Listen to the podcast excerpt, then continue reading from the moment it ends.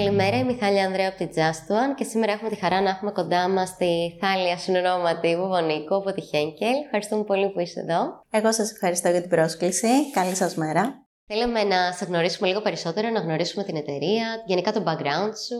Οπότε θα ήθελες να ξεκινήσουμε λίγο μιλώντας για τη Henkel. Ποια είναι τα προϊόντα της, τι εμπορεύεται στην Ελλάδα, πού έχετε γραφεία. Η Henkel, η εταιρεία μου τα τελευταία 15 χρόνια, είναι εταιρεία που έχει μεγάλο πορτφόλιο προϊόντων, αγγίζει μεγάλες καταναλωτικές ομάδες όπως προϊόντα περιποίησης σώματος, φροντίδας οικιακής και περιποίησης γενικότερης του, του σπιτιού και φυσικά τις συγκολητικέ μας ουσίες που είναι πάρα πολύ σημαντικό κομμάτι επίσης του πορτφόλιου. Για να τα πω ακριβώς όπως ο κόσμος θα τα γνωρίζει, τα φα, τα γκλίς, τα σαϊός είναι προϊόντα που αφορούν το κομμάτι του beauty retail όπως το λέμε. Στο laundry and home care έχουμε προϊόντα όπως Dixan, Neomat και τα άλλα προϊόντα οικιακής φροντίδας όπως τα Bref. Ε, και φυσικά έχουμε και τις συγκολητικές μας ουσίες, το κομμάτι το B2B όπως το λέμε, ένα μεγάλο κομμάτι εκεί που ουσιαστικά είμαστε γνωστοί για τα Loctite και άλλα προϊόντα κοντά στο βιομηχανικό κομμάτι. Μην ξεχάσουμε βέβαια και τη φροντίδα των μαλλιών μας με τη Schwarzkopf Professional, που νομίζω περισσότερες κυρίες γνωρίζουν τα προϊόντα της Schwarzkopf από τα κομμωτήρια. Ποιο είναι το turnover της εταιρείας σας; Αυτή τη στιγμή είμαστε στα 100 εκατομμύρια τζίρο στην Ελλάδα και ουσιαστικά πιστεύουμε ότι πάμε δυναμικά και ότι σύμφωνα και με κάποιες αλλαγές που έχουν ανακοινωθεί θα πάμε ακόμα καλύτερα στο μέλλον. Σκέφτεστε να κάνετε κάποια συνένωση με κάποια άλλη εταιρεία ώστε να έχετε περισσότερα προϊόντα της αγοράς σε εσάς; Αυτή τη στιγμή όλα είναι ανοιχτά στο τραπέζι. Οι business leaders μας τα ξέρουν ακόμα καλύτερα από εμένα σίγουρα στα κεντρικά μας στη Γερμανία. Υπάρχει κάποια συνένωση έτσι και αλλιώς στο κλάδο των καταναλωτικών προϊόντων η οποία έχει ανακοινωθεί και φυσικά είμαστε εν μέσω εξελίξεων για ακόμα περισσότερες ε, ενέργειες. Θεωρούμε ότι θα πάμε πολύ καλύτερα στο μέλλον γιατί έχουμε πολύ καλές μπράντες που μας στηρίζουν ε, ήδη. Και δεν αναφερθήκαμε στο ρόλο που έχει στη Henkel, παράληψή μου. Θα ήθελες να μας πεις λίγα πράγματα για το κομμάτι του HR, το πώς είστε συντονισμένοι; Στο HR το κομμάτι μου, το οποίο το υπηρετώ τα τελευταία 20 χρόνια, λόγω σπουδών αλλά και λόγω προσωπικού ενδιαφέροντος, που έχει να κάνει με τους ανθρώπους, αυτή τη στιγμή στην Ελλάδα έχουμε τρία άτομα και κάποια άλλα άτομα που μας υποστηρίζουν στην Κύπρο.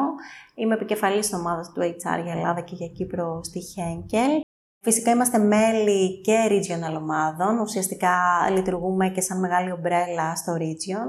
Εγώ πέρα από τα κομμάτια για Ελλάδα και Κύπρο είμαι υπεύθυνη και για κάποια cluster κομμάτια για το diversity and inclusion, όπου εκεί κατευθύνω τις ενέργειες για Ιταλία, Ελλάδα, Κύπρο, άρα για όλο το cluster south όπως το ονομάζουμε. Ουσιαστικά μεγάλες ε, προτεραιότητες μας είναι η διαφορετικότητα, ο μη αποκλεισμός στα κομμάτια ενσωμάτωσης, η ανάπτυξη των ανθρώπων μας, ίσες ευκαιρίες, πρόσβαση σε benefits, σε οτιδήποτε έχει να κάνει με διαχείριση ανθρώπων, work-life balance, ε, και νομίζω ότι μετά την COVID, ας το πούμε τα COVID εποχή, όπως έχει συνηθίσει να τη λέμε, έχουμε δώσει περισσότερη, περισσότερη έμφαση στον άνθρωπο και σε αυτά που χρειάζεται για να κάνει σωστά, ευχάριστα και χαρούμενα την εργασία του. Είτε είναι στο γραφείο, είτε και όχι, όπως βλέπουμε ότι έχει εξελιχθεί πλέον το, το μέλλον της εργασίας. Αναφέρθηκε στο diversity. Βλέπουμε ότι η νέα γενιά το εκπροσωπεί, γίνεται πολύ πρόμο αυτής της έννοιας. Εσείς με ποια ενέργεια κοιτάτε να αναπτύξετε το diversity στην εταιρεία; Εμείς ουσιαστικά έχουμε ξεκινήσει με δομές ε, του diversity από τότε που τα ανέλαβα εγώ, όσο και να ακούγεται περίεργο, από το 2009 ή 2010, όπου τότε ακόμα το diversity στις ελληνικές τουλάχιστον εταιρείες δεν ήταν τόσο αυτό που τολμώ να πω της μόδας. Γίνεται μια υπερπροώθηση του μοντέλου, κατά βάση όμως του μοντέλου diversity σαν στρατηγική. Εμείς το έχουμε νομίζω σαν core value στη ραχοκολιά μας, στο σκελετό μας, στις ε, φλέβες μας τολμώ να πω αυτό το, αυτό το value. Είμαστε μια πολυεθνική εταιρεία που με παγκόσμια ύπαρξη και οι άνθρωποι μας είναι από όλο το πλανήτη, άρα δεν θα μπορούσαμε να μην αποδεχόμαστε τη διαφορετικότητά τους σε ό,τι σημαίνει αυτό, θρησκεία, φύλλο κτλ. Στην Ελλάδα όμως αυτό μεταφράζεται και γενικότερα μεταφράζεται νομίζω στο θέμα του σεβασμού πάνω απ' όλα στο διαφορετικό. Και το διαφορετικό μπορεί να μην είναι μόνο το χρώμα ή ο σεξουαλικός προσανατολισμός που γίνεται αρκετή μνήμα από πολλές εταιρείες και με διάφορες ας πούμε ανακοινώσεις διαφορετικότητας σε αυτό το κομμάτι. Ο σεβασμός πρέπει να είναι στο διαφορετικό τρόπο σκέψης και στο διαφορετικό τρόπο αντίληψης των πραγμάτων. Οπότε ενσωματώνουμε όλες τις γενναίες, ακόμα τα νεότερα παιδιά μας, γιατί τους ανθρώπους μας βλέπουμε σαν, σαν παιδιά μιας μεγαλύτερης οικογένειας, της Χέγκελ, θεωρούμε ότι ενσωματώνονται πολύ ομαλά με τις αν θέλετε, παλαιότερες γενιές που έχουν διαφορετικές αντιλήψεις και όλοι αυτοί πρέπει να μάθουν, να μάθουμε να δουλεύουμε μαζί. Άρα για μας το διαφορετικό δεν είναι μόνο το εμφανές διαφορετικό, αλλά διαφορετικό στον τρόπο που αποδεχόμαστε το πόσο διαφορετικά μπορούμε να σκεφτούμε άνθρωποι ακόμα και στο ίδιο project. Το τι μπορούμε να δώσουμε και το τι μπορούμε να πάρουμε από ανθρώπους που θα κάτσουν σε ένα τραπέζι και δεν θα συμφωνήσουν και δεν θα κρίνουμε καμία από αυτές τις αντιλήψεις ή τις ε, απόψεις τους. Κάτι που πιστεύουμε ότι στο παρελθόν δυσκολευόμαστε πολύ. Και τώρα νιώθουμε ότι όλοι έχουμε κάποια ιστορία να πούμε, κάτι διαφορετικό να δώσουμε. Άλλοι έχουμε μυαλά πιο κοντά στα νούμερα, άλλοι έχουμε μυαλά πιο κοντά στις δημιουργικές ιδέες. Αν όλα αυτά μπορέσουμε και τα κάνουμε μια όμορφη ιστορία, τότε πιστεύουμε ότι θα είμαστε πιο παραγωγικοί. Οπότε είναι κάτι που το τρέχουμε με εκπαιδεύσεις, με online εργαλεία, με συγκεκριμένες δομές, τρέχουμε εβδομάδες διαφορετικότητας, γιορτάζουμε τη διαφορετικότητα, κάνουμε ενέργειες, από απλές φωτογραφίσεις μέχρι διάφορα events μέσα στην εταιρεία που είμαστε όλοι μαζί. Και φυσικά εξορισμού κανένας άνθρωπος δεν ε, αποκλείεται από τίποτα από αυτές τις ενέργειες. Θέλω να πω, λειτουργούμε πολύ ομαδικά με αποδοχή του καθενός μέσα στην ομάδα. Ε, οι ενέργειες αυτές δεν θα είχαν καμία αξία αν οι αντιλήψεις μας δεν καλύπταν από πίσω όλες αυτές τις ενέργειες. Και τελικά τι είναι το διαφορετικό, είναι οι καλές προθέσεις. Έτσι το έχουμε δει και ο σεβασμός. Αν δηλαδή με το συνομιλητή σου πάντα έχεις καλή πρόθεση εξορισμού. Γιατί ο φόβος για το διαφορετικό είναι αυτό που συνήθως μας γεμίζει κακές προθέσεις. Οπότε, ξεκινώντας από τα good intentions, έχουμε αναπτύξει, νομίζω, μια οργανωμένη ατζέντα, όπου βάζουμε και όρια ε, σε οποιασδήποτε συμπεριφορές δεν είναι αποδεκτές. Αναφέρθηκες πριν στο σενάριο του COVID. Σχετικά με αυτό, πώς το αντιμετώπισαν οι ήδη υπάρχοντες εργαζόμενοι της εταιρείας και πώς τους διευκολύνατε, υπάρχει το υβριδικό μοντέλο, πηγαίνετε από εκεί πλέον; Κατά τη διάρκεια του COVID, καταρχήν της μεγάλης καραντίνας, δεν συζητάμε ότι η προτεραιότητά μας ήταν η υγεία των ανθρώπων μας. Έχουμε υπαλλήλους ε, γραφείων ε, σε μεγάλη έκταση, εμπορικές διευθύνσεις, άρα όλοι αυτοί μπορέσανε και εργαστήκαν από το σπίτι τους. Αυτοί που έπρεπε ε, οπωσδήποτε να επισκεφτούν κάποιους πελάτες ή να δουλεύουν στο distribution center, δηλαδή στην αποθήκη. Δεν συζητήσαμε τα μέτρα προστασίας, έξτρα μέτρα προστασίας, ε, οτιδήποτε από την κυβέρνηση, αλλά θα έλεγα ότι κάναμε και πολύ παραπάνω. Καραντίνες ή προστασίες ή αντισηπτικές, ε, θα έλεγα ουσίες τις οποίες τις είχαμε με πάρα πολύ μεγάλη ευαισθησία για τους ανθρώπους μας, ώστε να είμαστε σίγουροι ότι δεν θα αρρωστήσουν και δεν θα κινδυνεύσουν. Σε μια υγειονομική κρίση το πρώτο πράγμα είναι η υγεία. Οτιδήποτε άλλο μπαίνει σε δεύτερη μοίρα. Έτσι δουλέψαμε 100% remote στα γραφεία, αυτοί που μπορούσαν. Και φυσικά δεν το συζητώ ότι η επαναφορά μας ήταν μόνο όταν πήραμε το πράσινο φως ε, σε σχέση με τα υγειονομικά πρωτόκολλα. Τώρα πια η αλήθεια είναι ότι κινούμαστε σε ένα ευρυδικό μοντέλο εργασίας παγκόσμια, κάτι το οποίο φυσικά υπήρχε και από πριν τον COVID στη Henkel, παγκοσμίως σε διάφορα μέρη, γιατί το home office ή το remote working με την τεχνολογία ήταν και από πριν ένας τρόπος εργασίας.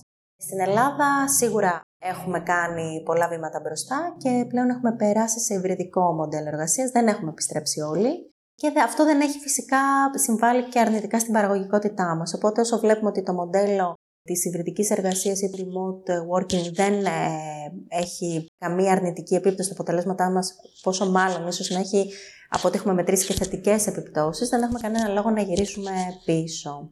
Επίσης, δεν θέλουμε να γυρίσουμε πίσω το χρόνο, γιατί πιστεύουμε ότι ο κόσμος πηγαίνει μπροστά.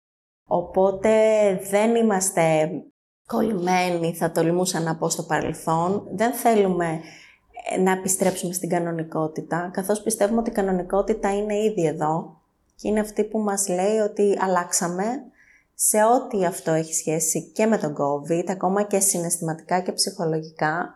Ε, βρεθήκαμε κοντά σε μία πρόκληση, η οποία όμως έχει, είχε και κάποια θετικά αποτελέσματα και έχει κάποια θετικά αποτελέσματα για την ψυχολογία μας. Κάποιοι βρεθήκαμε πιο κοντά στις οικογένειές μας, Κάποιοι είδαμε ξανά τους φίλους μας, κάποιοι υπεθυμίσαμε περισσότερα κάποιους ανθρώπους και αποφασίσαμε ότι θέλουμε να συνεχίσουμε να τους βλέπουμε, Οπότε μας βοήθησε, αν θέλετε, όλο αυτό και στο να κάτσουμε και να ηρεμήσουμε και στο σπίτι και να εργαστούμε πιο ήρεμα, πιο παραγωγικά, μακριά από την κίνηση, ε, χωρίς να μολύνουμε τόσο πολύ το περιβάλλον. Άρα δεν νομίζω ότι θέλουμε να επιστρέψουμε, θέλουμε να ε, πάμε δυναμικά στη νέα εποχή. Έγινε ένας επαναπροσδιορισμός των αξιών, αν μου επιτρέπετε. Ναι. Επομένως, εκτιμάς ότι και η ζωή είναι λίγη. Δεν είναι μόνο η δουλειά, είναι και άλλοι παράγοντες. Ακριβώς αυτό. Και έτσι με κάποια interview που κάναμε και εσωτερικά surveys στους ανθρώπους μας, είπαμε ότι αυτό θέλουν, αυτό θα γίνει. Γιατί πάνω απ' όλα οι άνθρωποι μας πρέπει να είναι ευτυχισμένοι και χαρούμενοι. Όταν λοιπόν πάρα πολλοί και σε παγκόσμιο κλίμακα μας απαντήσαν ότι χαρήκανε που είδανε τους ανθρώπους τους και ότι μείνανε σπίτι και ίσως γλιτώσανε από κάποια κίνηση και κάποιο frustration, κάποιο άγχος του να φτάσουν στο γραφείο το πρωί, να φύγουν το απόγευμα και να κάνουν τις δουλειές τους. Νομίζω πήραμε ήδη το μήνυμα. Μπορούμε να το κάνουμε και θα το κάνουμε. Και ναι, θα πάμε σε υβριδικό μοντέλο εργασίας. Δεν βλέπουμε κανένα λόγο πλέον να καθυστερήσουμε την εξέλιξη ή να καθυστερήσουμε την τεχνολογία. Και ακούγοντας την ε, χώρα, την Ελλάδα, κάποιες ακόμα ελληνικές εταιρείες που γυρίσανε στο 100% απορώ ακριβώς με αυτές τις αποφάσεις και το πώς πραγματικά δεν μάθαμε από τις ε, εξελίξεις, δηλαδή από αυτό που είναι μπροστά μας και θέλουμε ίσως στη χώρα μας να γυρνάμε πάντα και να κοιτάμε πάντα πίσω. Και πώς η εταιρεία κάνει engage τους υπαλλήλους, πέρα από το να τους παρέχει το υβριδικό που είναι μια διευκόλυνση πλέον, τι άλλο μπορείτε να προσφέρετε σαν εταιρεία; Εντάξει, η εταιρεία έχει πρακτικές ίσων ευκαιριών εδώ και πάρα πολλά χρόνια. Δεσμευόμαστε για τις ίσες ευκαιρίες στις παροχές, ίσες ευκαιρίες στην εκπαίδευση, στην ανάπτυξη. Έχουμε αρκετά εργαλεία αξιολόγησης, ε, όπου προωθούμε, προάγουμε τους ανθρώπους μας, άρα νιώθουν ότι είναι μέλος ενός οργανισμού ο οποίος νοιάζεται για αυτούς. Έχουμε αρκετά benefits, τα οποία έχουν ε, παροχές, τα οποία έχουν ίση πρόσβαση όλοι οι εργαζόμενοι. Νοιαζόμαστε για τις οικογένειές τους και έτσι πολλές από τις παροχές μας περικλίνουν και τα μέλη της οικογένειάς τους, άρα οι άνθρωποι μας έρχονται πιο κοντά και καταλαβαίνουν την αφοσίωσή μας. Και έτσι μας δίνουν πίσω και εκείνη η αφοσίωση, γιατί νομίζω είναι αμφίδρομες όλες οι σχέσεις. Και φυσικά πέρα από την ισότητα και τις ίσες ευκαιρίες ε, και την ανάπτυξη, σεβόμαστε κάθε άνθρωπο ξεχωριστά, άρα ο σεβασμός είναι το πρώτο πράγμα που νομίζω τους κάνει engaged, όπως το λέμε, όταν έρχεται κάποιος συνάδελφος, αμέσως υπάρχουν συγκεκριμένα βήματα τα οποία τον εκπαιδεύουμε, ε, δεν κρατάμε πληροφορίες, έχουμε ανοιχτά μοντέλα επικοινωνίας, έχουμε speak-up γραμμές όταν νιώθει κάποιος αδικημένος. Άρα ουσιαστικά ο, ο κάθε άνθρωπος από την πρώτη μέρα νιώθει μέλος μιας ευρύτερης ομάδας ή οικογένειας, όπου έχει τις ίδιες ευκαιρίες για να αναπτυχθεί, καθώς και τις ίδιες ευκαιρίες για να μιλήσει όταν κάτι τον, ε, τον απασχολεί. Οι δομές μας είναι αρκετά flat, θα έλεγα. Κανένας μας δεν είναι μη προσεγγίσιμος από τα μέλη της διοίκησης. Οπότε όλοι έχουν μια κατάσταση που νιώθουν ότι μπορούν να είναι τελικά ο εαυτός τους μέσα στην εταιρεία. Και όλο αυτό πιστεύουμε ότι τους κάνει αρκετά motivated και engaged. Θα έλεγα ότι το turnover μας είναι αρκετά μικρό το attrition, όπως λέμε, σχέση με τον ανταγωνισμό μας, όπως τουλάχιστον το έχουμε παρακολουθήσει στη Henkel. Είμαστε μια αρκετά σταθερή εταιρεία, οπότε θεωρούμε ότι οι εργαζόμενοι είμαστε αρκετά engaged. Και τώρα, αν μπορείς να μας πεις λίγα λόγια για την ανθρωποκεντρική προσέγγιση, η οποία είναι αναπόσπαστο κομμάτι του HR, όπως έχεις ξαναπεί. Είναι όντως η προσέγγιση του μέλλοντος ή θεωρείς ότι η κουλτούρα του νοιάζομαι απέχει από το παρόν; Θεωρώ ότι είναι το μέλλον Παρ' όλα αυτά θεωρώ ότι στη χώρα μας απέχει. Έχουμε πολλά βήματα να κάνουμε, δυστυχώς. Τα είδα και μετά τον COVID, όταν όλο αυτό ίσως να μην μας έγινε μάθημα και γυρίσαμε ίσως σε παλιές πρακτικές, τις οποίες οφείλουμε λιγάκι να τις, νομίζω, απεμπολίσουμε οι νέες γενιές, οι νεότερες ακόμα λίγο παραπάνω. Ο άνθρωπος είναι στο κέντρο πάντα στις εταιρείες, διότι τα νούμερα αν θέλεις, δεν έρχονται από μόνα τους, έρχονται μόνο με το buy-in των ανθρώπων. Οπότε είναι για μένα το νούμερο ένα. Δεν, δεν γίνεται να είσαι ηγέτης ενός τμήματος που οι άνθρωποι σου δεν σε ακολουθούν. Ή δεν εμπιστεύεσαι εσύ τους ανθρώπους σου. Δεν γίνεται να, να μην νοιάζεσαι για τον άνθρωπο και να περιμένεις ο ίδιος άνθρωπος ο οποίος έχει καταλάβει ότι δεν νοιάζεσαι πραγματικά για εκείνον, να περιμένεις να σου φέρει αποτελέσματα. Άρα στην ουσία οι αμφίδρομες σχέσεις είναι ε, το νούμερο ένα και ο άνθρωπος είναι στο κέντρο αυτής της, ε, της σχέσης και αυτής της πορείας μέσα σε μια εταιρεία. Φυσικά και πιστεύω ότι είναι το μέλλον. Οι νέες γενιές επίσης μας έχουν επιβάλει με τον καλό τρόπο ένα τέτοιο μοντέλο, καθώς βλέπουμε ότι δεν συμβάζονται δεν ε, τους αρέσει να χάνουν άλλα κομμάτια της ζωής τους ή του ελευθερού τους χρόνου και να είναι σε εταιρείες όπου δεν νιώθουν το σεβασμό ή προσπαθούν να απεξέλθουν ε, σε τοξικές, ας το πω, συνθήκες εργασίας ή σε ηγέτες οι οποίοι ε, πηγαίνουν μόνο με τον έλεγχο και όχι με την εμπιστοσύνη να τους επιβληθούν. Νομίζω ότι έχουν απεμπολίσει από το, από το σύστημά τους αυτές τις πρακτικές και ήδη μας έχουν δείξει ότι και μετά τον COVID υπάρχει και το κύμα, το μεγάλο κύμα της οικειοθελούς αποχώρησης. Όχι μόνο από τους νέους, αλλά από τους μεγαλύτερους. Που σημαίνει ότι οι άνθρωποι έκαναν την επιλογή τους, ότι θέλουν να είναι σε περιβάλλοντα που να μπορούν να είναι χαρούμενοι, να μπορούν να απολαμβάνουν και άλλες ε, πτυχές της ζωής τους πέρα από την εργασία και φυσικά με πολύ γεμάτες μπαταρίες να έρχονται την επόμενη μέρα να παράξουν και για την ε, εργασία τους. Θεωρώ ότι είναι μονόδρομος και έτσι, έτσι νομίζω ότι τα τμήματα HR θα στήσουν σιγά σιγά ενέργειες και εργαλεία τα οποία θα έχουν επίκεντρο τον άνθρωπο και δεν θα αναζητούν τόσο πολύ το καθαρά παλιό προφίλ του HR, αν θέλεις, ανθρώπου, που ήταν πιο πολύ επικεντρωμένος, επικεντρωμένοι στο payroll, στη διαχείριση της μισθοδοσίας, που αυτά είναι απλά θέματα τα οποία είναι λιμένα πια για τις εταιρείες και πρέπει να κάνουν ένα step up και να ασχοληθούν περισσότερο με, το, με τον άνθρωπο. Ω HR manager τη Henkel, μια εταιρεία που κατέχει ηγετικές θέσεις σε πολλές αγορές και κατηγορίες παγκοσμίως, τι είναι αυτό που θα έλεγε ότι χαρακτηρίζει το προσωπικό της, τι χαρακτηριστικά δηλαδή αναστάτε σε έναν υποψήφιο στο τοπικό επίπεδο όταν έχετε ανεβάσει μια αγγελία είτε κάνετε headhunting. Η Henkel έχει ανθρώπους που είναι αρκετά αφοσιωμένοι πολλά χρόνια, οι περισσότεροι από αυτούς, και φυσικά και νέους που τους υποδεχόμαστε με μεγάλη χαρά, γιατί χρειαζόμαστε και το φρέσκο μυαλό. Πιστεύω ότι αυτό που αναζητούμε είναι οι διαπροσωπικές δεξιότητες, η ενσυναίσθηση και αυτά που τα λέμε εμείς μεταξύ μας soft skills. Δεν μας τρομάζει να μάθουμε οποιοδήποτε εργαλείο ή οποιοδήποτε παλιό σύστημα ή νέο σε κάποιον άνθρωπο. Παρ' όλα αυτά, κοιτάμε περισσότερο τις ποιότητες του ανθρώπου που έχουμε απέναντί μας. Οι συνεντεύξεις που κάνουμε δεν είναι ούτε ιδιαίτερα δομημένες, ούτε ιδιαίτερα τρομακτικές, ούτε ψάχνουμε και αναζητούμε έναν ε, άνθρωπο που τα ξέρει όλα στα τεχνικά εργαλεία, ανάλογα σίγουρα με κάποιες απαιτήσεις του ρόλου. Μπορούμε όμως και έχουμε εργαλεία εκπαίδευσης και ανθρώπους που είναι εκεί για να του μάθουν, να τις μάθουν οτιδήποτε χρειάζεται. Αυτό που δεν μπορούμε να κάνουμε έκτος είναι στην προσωπικότητα, η οποία θα πρέπει να είναι μια προσωπικότητα που να ταιριάξει στο ομαδικό κλίμα της εταιρείας μας. Δεν μπορούμε να έχουμε στην ομάδα μας ανθρώπους, στις ομάδες μας ανθρώπους ανεξαρτήτου level που είναι ανταγωνιστικοί με τον όχι όμως υγιή τρόπο, που περιβάλλονται ή έχουν κάποιες παλιές, ίσως κακές εμπειρίες από τοξικά περιβάλλοντα και μπορεί να μην μπορούν και να τις μεταφέρουν σε όλα τα περιβάλλοντα που πηγαίνουν από εκεί και πέρα.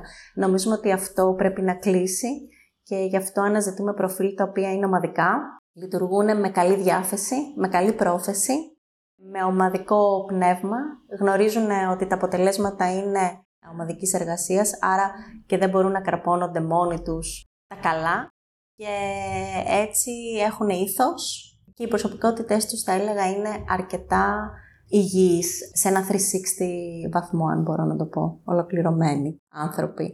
Νομίζω ότι τέτοια προφίλ ζητάμε, αναζητούμε πλέον και, αυτή είναι και αυτό είναι και το μέλλον για να μπορέσουμε να χαράξουμε την πορεία που θέλουμε στη Henkel και νομίζω και γενικότερα. Είσαι αρκετά χρόνια στη Henkel, περίπου 15 μας είπες; Είμαι 15, ναι. Είμαι σε λίγο κλείνω τα 15 χρόνια στη Henkel. Όμως παλαιότερα έχεις ξαναβρεθεί στη θέση του recruiter, έχεις κάνει γενικά HR, έχεις δει και άλλα κομμάτια.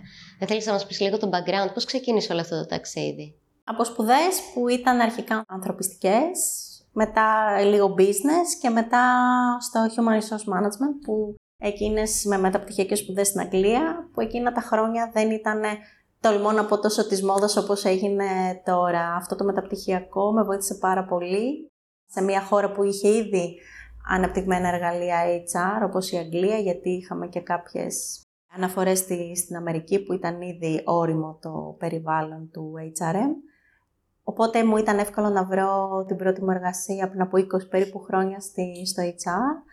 Έχω περάσει από όλα τα κομμάτια του HR, από απλά admin, απλά, από administration κομμάτια, payroll κομμάτια, ανάπτυξη αμοιβών, παροχών, συστήματα, επιλογής, στελέχωση φυσικά και σε υψηλά επίπεδα, ε, σε υψηλόβαθμα στελέχη και φυσικά σε, σε, όλ, σε αρκετούς κλάδους της ε, βιομηχανίας, δηλαδή στο τραπεζικό κομμάτι, στο IT, telecom, μέχρι που με κέρδισε το FMCG τα τελευταία 15 χρόνια. Ε, οι άνθρωποι δεν διαφέρουν πάρα πολύ στους κλάδους. Αυτό που νομίζω διαφέρει πλέον είναι ο τρόπος που τους αντιμετωπίζουμε και μας αντιμετωπίζουν. Είναι όλα αυτά που λέμε για τις νέες γενιές. Εμένα με χαροποιεί η αλλαγή αυτή και την αποδέχομαι ως λίγο παλαιότερη πλέον στο, στο χώρο. Ήμουν πάντα HR, οπότε σίγουρα είναι αυτό που έχω επιλέξει και αυτό που θα ήθελα να ασχοληθώ και στο μέλλον. Και είναι κάτι το οποίο νομίζω τώρα ότι όλο και περισσότερο τα νέα παιδιά που με προσεγγίζουν ε, τους συντριγκάρει και θέλουν συμβουλές για το πώς και τι πρέπει να κάνουν για να γίνουν οι κατάλληλοι HR managers. Και σαν επόμενο step, τι θα έβλεπες στην καριέρα σου, γιατί έχεις φτάσει ήδη σε ένα πολύ ψηλό σημείο; Καλή ερώτηση. Εντάξει, OK, okay. πάντα, πάντα υπάρχει τρόπος, πάντα υπάρχει κάτι άλλο που δεν έχεις δει, ποτέ δεν τα έχεις μάθει όλα, ποτέ δεν τα ξέρεις όλα. Οπότε αυτό που με ευχαριστεί είναι να είμαι ήρεμη, να γνωρίζω συνεχώς ανθρώπους που έχουν νόημα για μένα να συναναστρέφομαι και να ανταλλάσσω όμορφες απόψεις, όπως σήμερα κάνουμε εδώ. Ε, έχω σκεφτεί ότι, οκ, θα μπορούσα να ασχοληθώ ακόμα και με το consulting μετά από τόσα χρόνια εμπειρία, να δώσω αυτό που γνωρίζω και αυτό που ξέρω και σε περιβάλλοντα πανεπιστημίων ή σε, σε άλλες ε, έτσι, δομές που ασχολούνται περισσότερο με consulting. Και σίγουρα βέβαια όλα αυτά είναι πράγματα τα οποία πιστεύω θα έρθουν με τον καιρό ή μόνα τους ίσως, γιατί έχω μάθει να μην αγχώνομαι για κάτι. Όλη η καριέρα μου έτσι κι αλλιώς στήθηκε σε δουλειά, σε εργασία. Ε, σκληρή δουλειά θα έλεγα και πολλές ώρες εργασίας, οπότε μου έχω εμπιστοσύνη ότι ό,τι είναι να έρθει, θα έρθει στο μέλλον. Και ποιο είναι το μότο που τις ημέρες που ήταν λίγο πιο δύσκολες σου έδινε την όθηση να συνεχίσεις; Αυτό νομίζω ότι ήταν, ε, το είχα δει και το διάβασα παλιά στα ένα αγγλικό βιβλίο, είναι Clarity of Purpose. Δηλαδή είχα πάντα ξεκάθαρο, ξεκάθαρο στόχο και ξεκάθαρο, ξεκάθαρες αξίες. Ε, ήμουνα ξεκάθαρη σε αυτό που ήθελα και σε αυτό που ήθελα να πετύχω κάθε στιγμή. Όταν είναι λοιπόν ξεκάθαρο ο σκοπός Νομίζω ότι όλα είναι πιο, πιο εύκολα. Και κοιτάω όλες μου οι ενέργειες και όλη μου η ενέργεια να αποτυπώνονται πάνω σε αυτό, να είμαι ξεκάθαρη σε αυτά που λέω, σε αυτά που θέλω και στην ομάδα μου και σε αυτά που θέλω και εγώ να, να πετύχω. Γιατί όταν δεν ξέρεις τι θέλεις και πού πηγαίνεις, εκεί αρχίζουν, να, εκεί αρχίζουν σπασματικές κινήσεις, όπως το λέω. Οπότε, ναι, clarity, clarity of purpose. Υπάρχουν κάποιες στιγμές, φαντάζομαι, που από προσανατολίζεσαι, χάνεις το focus σου. Τι είναι αυτό που σε φέρνει πάλι στο κέντρο; Ξαναγυρνάω και λέω, εντάξει, γιατί το κάνεις αυτό, πώς ξεκίνησες που ήταν και βέβαια σίγουρα ένας σκοπός της ζωής μου και στο σημαντικότερο πράγμα που με προσγειώνει είναι η οικογένειά μου και οι άνθρωποι μου, οι οποίοι πάντα ήταν για μένα το σημαντικότερο πράγμα που έχω καταφέρει. Γιατί εντάξει, όλοι μιλάμε για τις καριέρες μας και βγαίνουμε και λέμε πόσο ωραία τα έχουμε καταφέρει στη μία και στην άλλη εταιρεία. Οι άνθρωποι που με υποστήριξαν, οι άνθρωποι που με ξαναφέρανε στον ίσιο δρόμο, ε, οι άνθρωποι για τους οποίους παλεύω και κάνω το κάθε τι, δεν είναι άλλοι από την οικογένειά μου, από το σύζυγό μου, τα παιδιά μου και όλους αυτούς που είναι κοντά μου.